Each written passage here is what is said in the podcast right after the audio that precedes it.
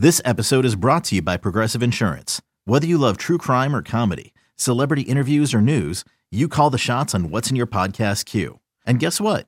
Now you can call them on your auto insurance too with the Name Your Price tool from Progressive. It works just the way it sounds. You tell Progressive how much you want to pay for car insurance, and they'll show you coverage options that fit your budget. Get your quote today at progressive.com to join the over 28 million drivers who trust Progressive. Progressive Casualty Insurance Company and Affiliates. Price and coverage match limited by state law. Welcome into the Odds and Audibles podcast. I'm Matt Prehm, Eric Skopil, Jared Mack on the show. Continuing our series of previewing each position group for the football team going into spring football, which, believe it or not, is right around the corner. First practice, March 6th, or March 10th, excuse me. And then they have their uh, next one, March 12th. Uh, yesterday, we covered quarterbacks. It was quarterback day on duckterritory.com. Bunch of stories are on the site covering that position group. Today, it'll be running backs. We'll have a bunch of stuff on the site as well, um, looking at the full scope of this this running back room, and it's one in which uh, there was a lot of movement uh, in and out uh, for for this running back group, and then also a changing of the guard, if you will. Yeah, it's it's sort of strange not entering a spring being like, "Hey, Travis Dye and C.J. Verdell are your starters," and it's who's behind them because that's the conversation we've been having. Gosh, probably since Jared was like a freshman at Oregon, almost like oh, definitely, yeah. Not quite, probably forever. Forever. I mean, they were here for so long, and to their, I mean, go down as two of the best running backs the school has had, and certainly one of the better duos that school has had, you know, simultaneously. So um, strange that they're not here, but there will be familiar faces. Um, I think obviously the most familiar right now, and just in terms of who's played the most, is Byron Cardwell, who gosh, didn't play really the beginning of the season, didn't need to because you had CJ and you had Travis. CJ goes down, and I thought Byron really stepped up, especially in kind of that middle part of the second half of the season there, where he had a couple of near 100 yard games. He ran for 100, I think, in 27 against Colorado. Um, I think almost his best performance came against Washington, even though the yards per carry wasn't as good. But some of those kind of end of game runs on fourth down and in kind of goal line spots really stood out. His leg drive in that game. I, I think Byron Cardwell has potential, and I've written this before um, when I did my predictions for the season statistically. I think he has upside to be potentially a star at Oregon and could be a guy who you, I would expect has a really good chance to run for a thousand yards. But for him to do that, and this is what the part the fun part of spring is, is it's a completely new competition, and a lot of the guys he's competing with like haven't been around. One of which, Sean Dollars, is a guy who boy, he's been here for this is his fourth spring, I think, and he's basically never played. And he's coming off a serious knee injury that cost him all of last season, that cost him, I think, basically all of spring as well. Seeing him available is something I'm really kind of curious to see how he plays. And then the other returner is Seven McGee, who last we saw was playing slot receiver. And frankly, we could see him playing probably slot or running back or both going into spring. I think that's one of the questions with this group is where does he fit? But three guys return in Cardwell, Dollars, and McGee.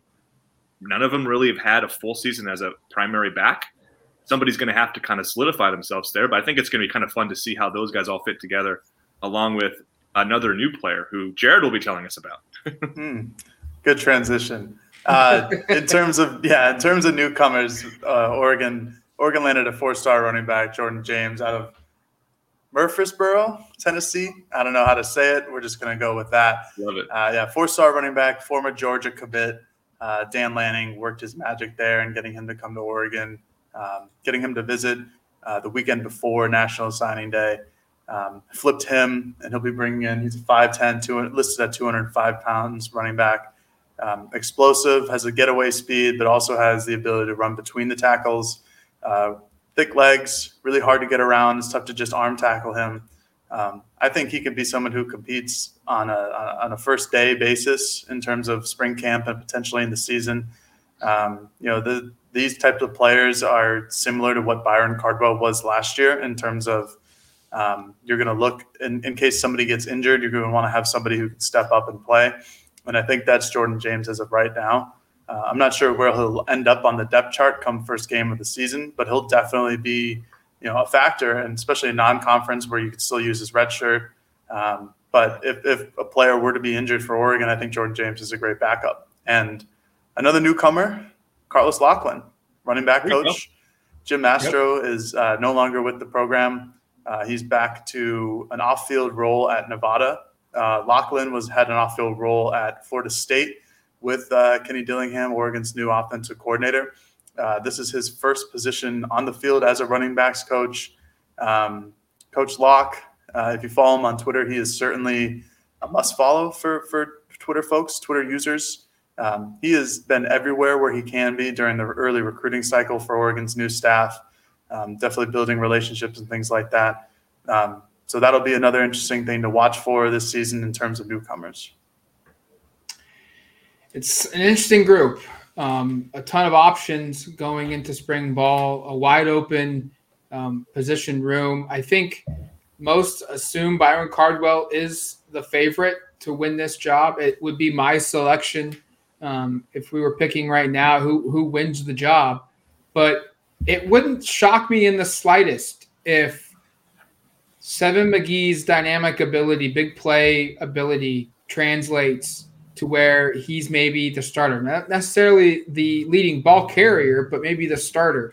Um, or a Jordan James shows up and is game ready week one of the season and is the starter.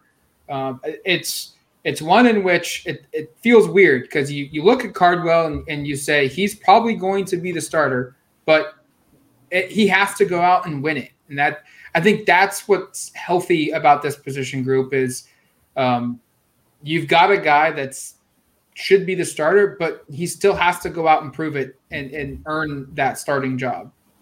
Yeah, and I think the part that's interesting here is he's really only had to compete against Seven McGee of the yeah. guys who are here, and that was with the previous coaching staff. As Jared said, Coach Locklyn's here. He's going to be the one ultimately kind of running him through drills and making determinations. Maybe he'll find somebody he likes better because Cardwell really only separated from McGee and Benson last year as the backup because those were the options. Mm-hmm. Dollars wasn't available, and Jordan James wasn't on the roster. Maybe the new staff comes in and says, "We really like you, Byron, but boy, we think player X has, has separated and that they're going to win the job. I, I think when we just did the quarterback position, you know, podcast yesterday, and we were all like, it's probably Bo Nix, but there's going to be competition. These young guys behind him. I, this is a lot more open, I think, you know, than maybe people are giving it credit for. I like Matt, I, I and I assume like Jared, like Byron Cardwell's the name I would write down. And, and, in fact, when I do my predictions of the two deep, that's who I'll have on the number one line. But I don't think you can discount Sean Dollars or McGee or even a Jordan James from coming in and making an immediate impact and and possibly winning that job. And I, I'll say, like to me, the guy I'm really curious about is just Sean Dollars because people for so long have been so high on him. I mean, he's still the ninth highest rated running back Oregon has signed, and that might sound like not that impressive, but go look at some of the players they've signed in the past. They've had more five stars at running back than any other position that they've signed recruits.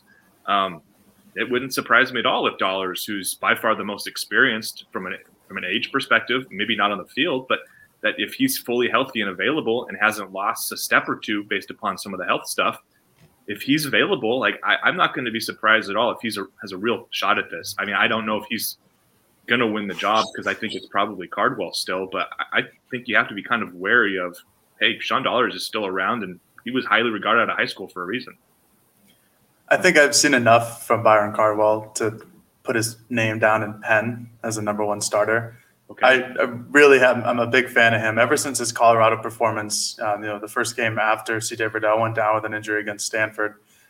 I there's a lot to love about him. Um, he's good size. He's 6'1", 210. He's got getaway speed. He's shown it off multiple times over the course of the season that he can get into the second level and give you know defensive backs a really hard time with tackling. Um, he's also shown that he can go between the tackles against Washington and have some really great lower leg drive, like Eric mentioned earlier. Um, I think he's going to be the big, the next big thing out of Oregon. Um, not just because they both wear number 21, but he does really remind me of a Royce Freeman type running back. Um, now, all that being said, I do love me some Sean Dollars. I, I, think it's it's just a travesty that he was injured last year. Um, you know, he showed a lot of lot of really good potential in 2019 when he first got here as a true freshman.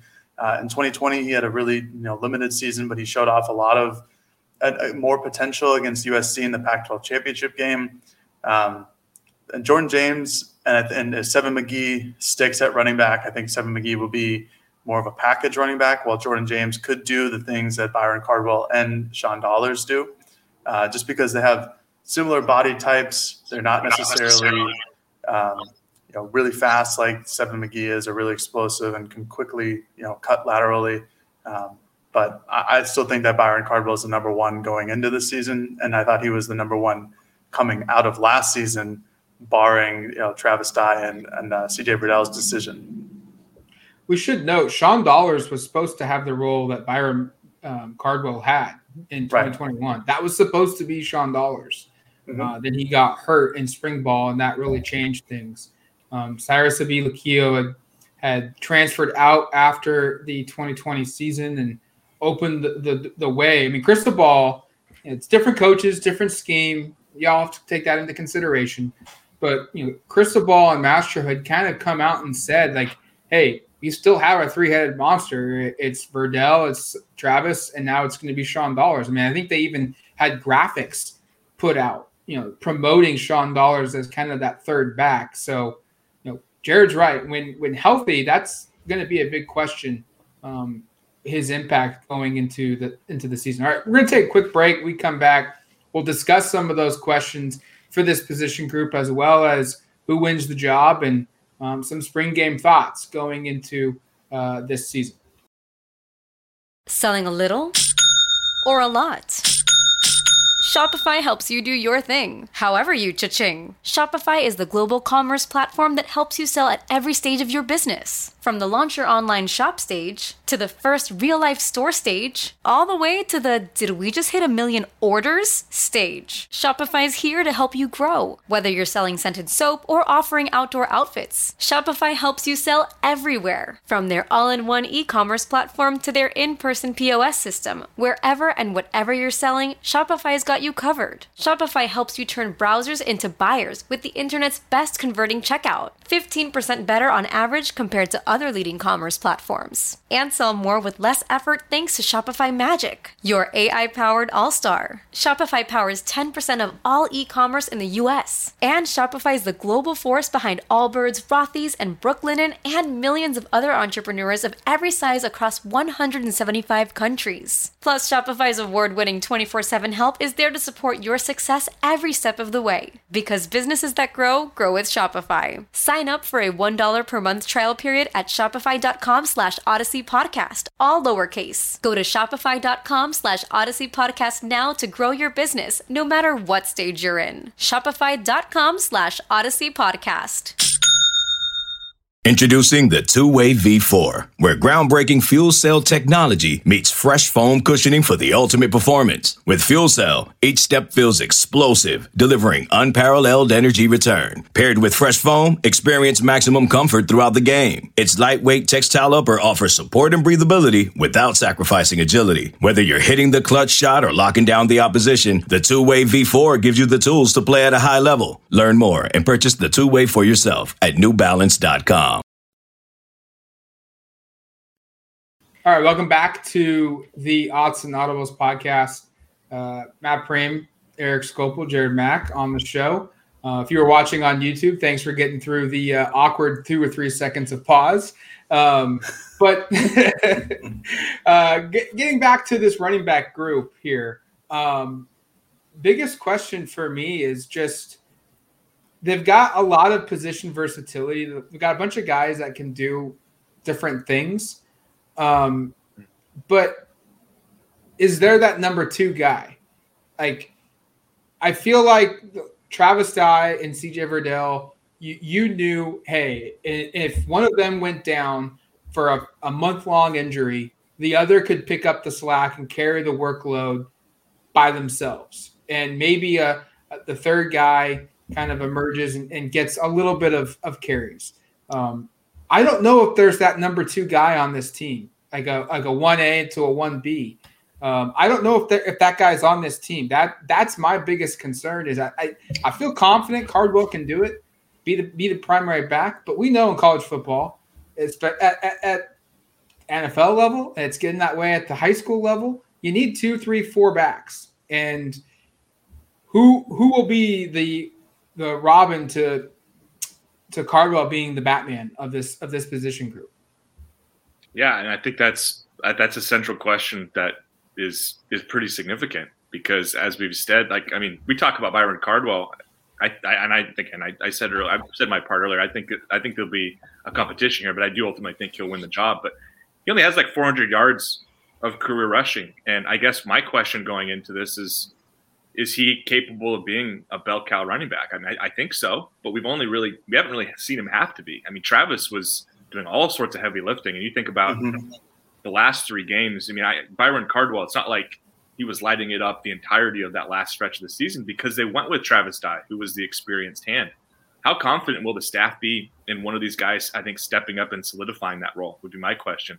Will it be a a, a running back by committee? Because I, I actually think you could make an argument here that okay, Cardwell is going to be the one who touches the ball most, but Jordan James can carve out a role maybe around the goal line as somebody with big, strong legs who's maybe more physical there.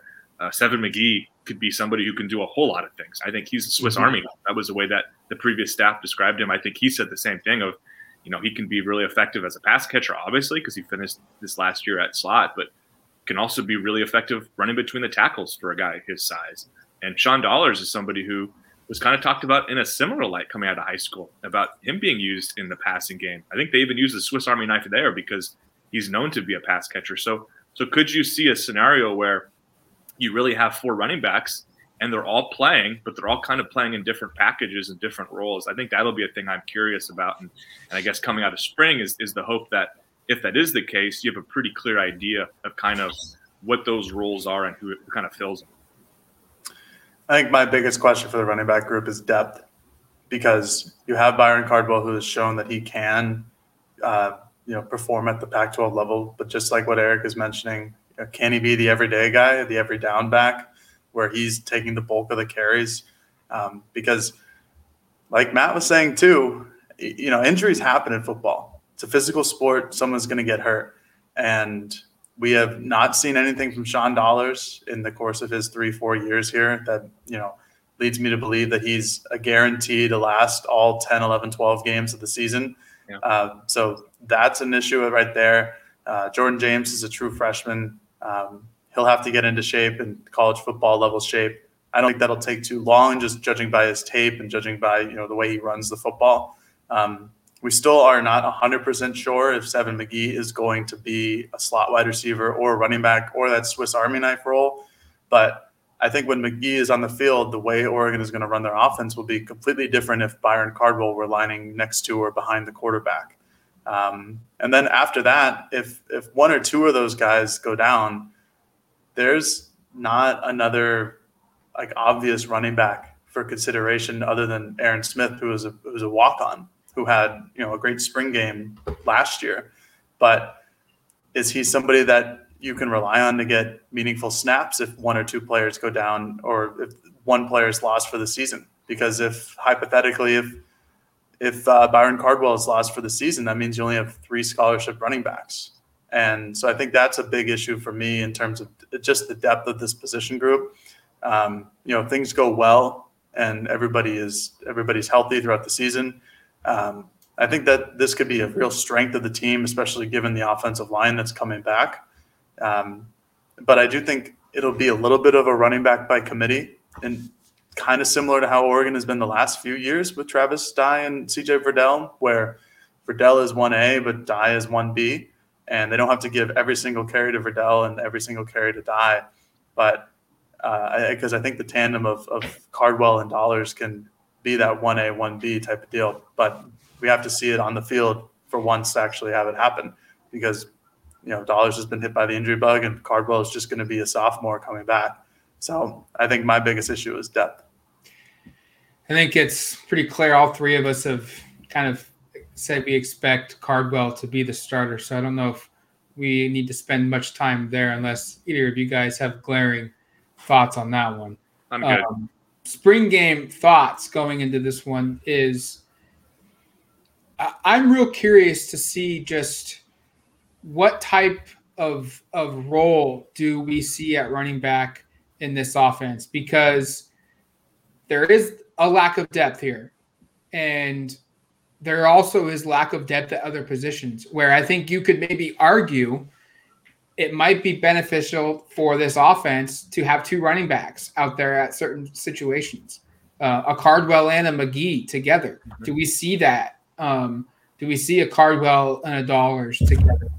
And so I, I'm curious to see how Oregon chooses to deploy its running backs and and what the style is because I think at, at Oregon under Mario Cristobal it was at least with Verdell as the starter and Cyrus kind of as the short running back a, a downhill rushing attack and mm-hmm. Travis Dye was the opposite of that to, to kind of give you that opposite you know that, that unexpected look um, what is Oregon's running style going to be? Is it downhill? Is it zone based? Is it try and get guys out into space whatever way possible and let the speed work.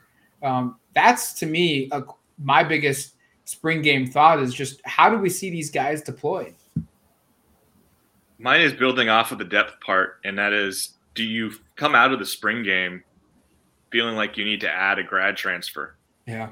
Or something. Because we talk, mm-hmm. you know, and I think one of the things that was notable, and, and I actually, this is another, I guess, thing I'm curious about in the spring in general, but also the spring game is I mean, Coach Lanning, I thought it was kind of a notable thing where I think it was Jerry Thompson asked, "Are you guys going to add more running backs?" And he was kind of nonplussed on the idea, and then said something to the effect of like, "We can also get creative and have other people kind of playing that spot." And so, yeah, will, will we see receivers, you know, filling out of the backfield? I mean, will we see like Chris Hudson being somehow more of a involved in the run game than what you're used to, maybe coming off of jet sweeps or, or actually lining up as a running back. I, would be curious to see on some of that because that that comment really stood out to me, and, and, maybe it shouldn't, and maybe it'll end up feeling like a throwaway comment as we kind of you know progress through spring and into fall. But it, I thought the question was a fair one from from Jerry Thompson, um, who usually is asking about whether or not you're going to line up under shotgun to quarterback sneak. to take a little shot at Jerry, who's who's pretty funny guy. Come on now.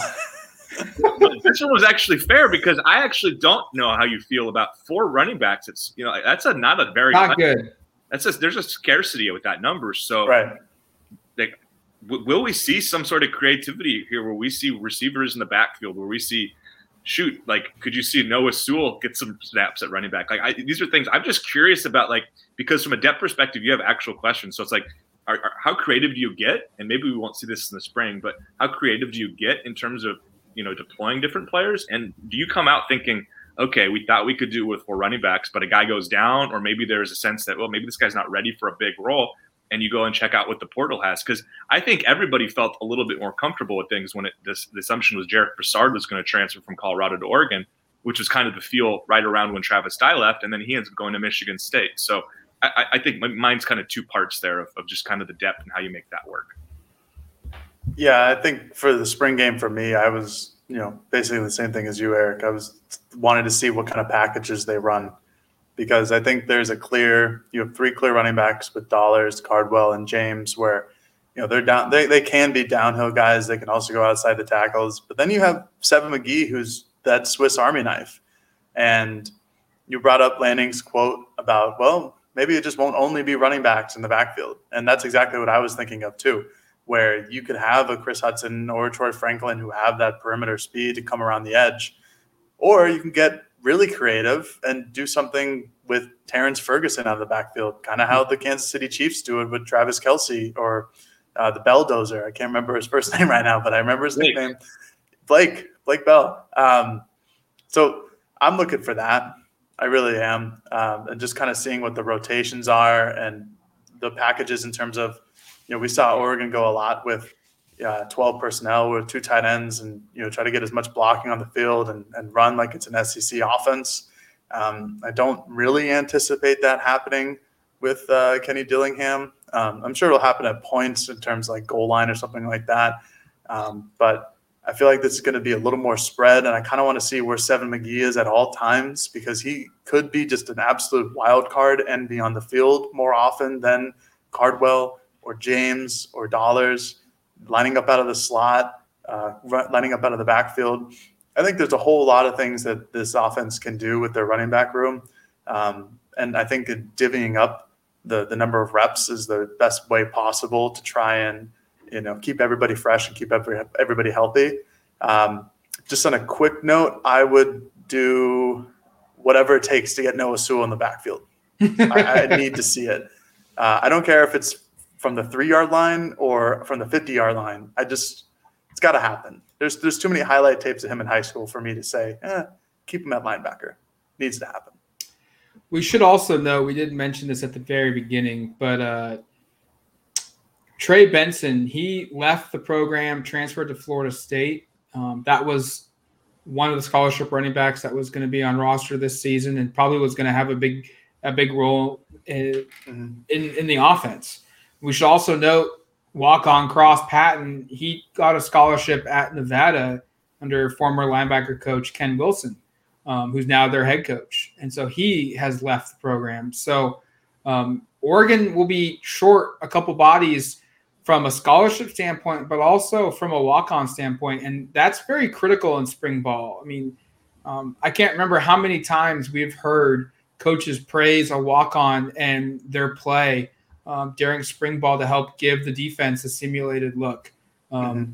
And it, it could be an opportunity for someone like Aaron Smith, who's a walk on, has been in the program a couple of years now, and is certainly a very big kid, you know, over 210 pounds. Um, maybe he's uh, the spring story of, of this position group.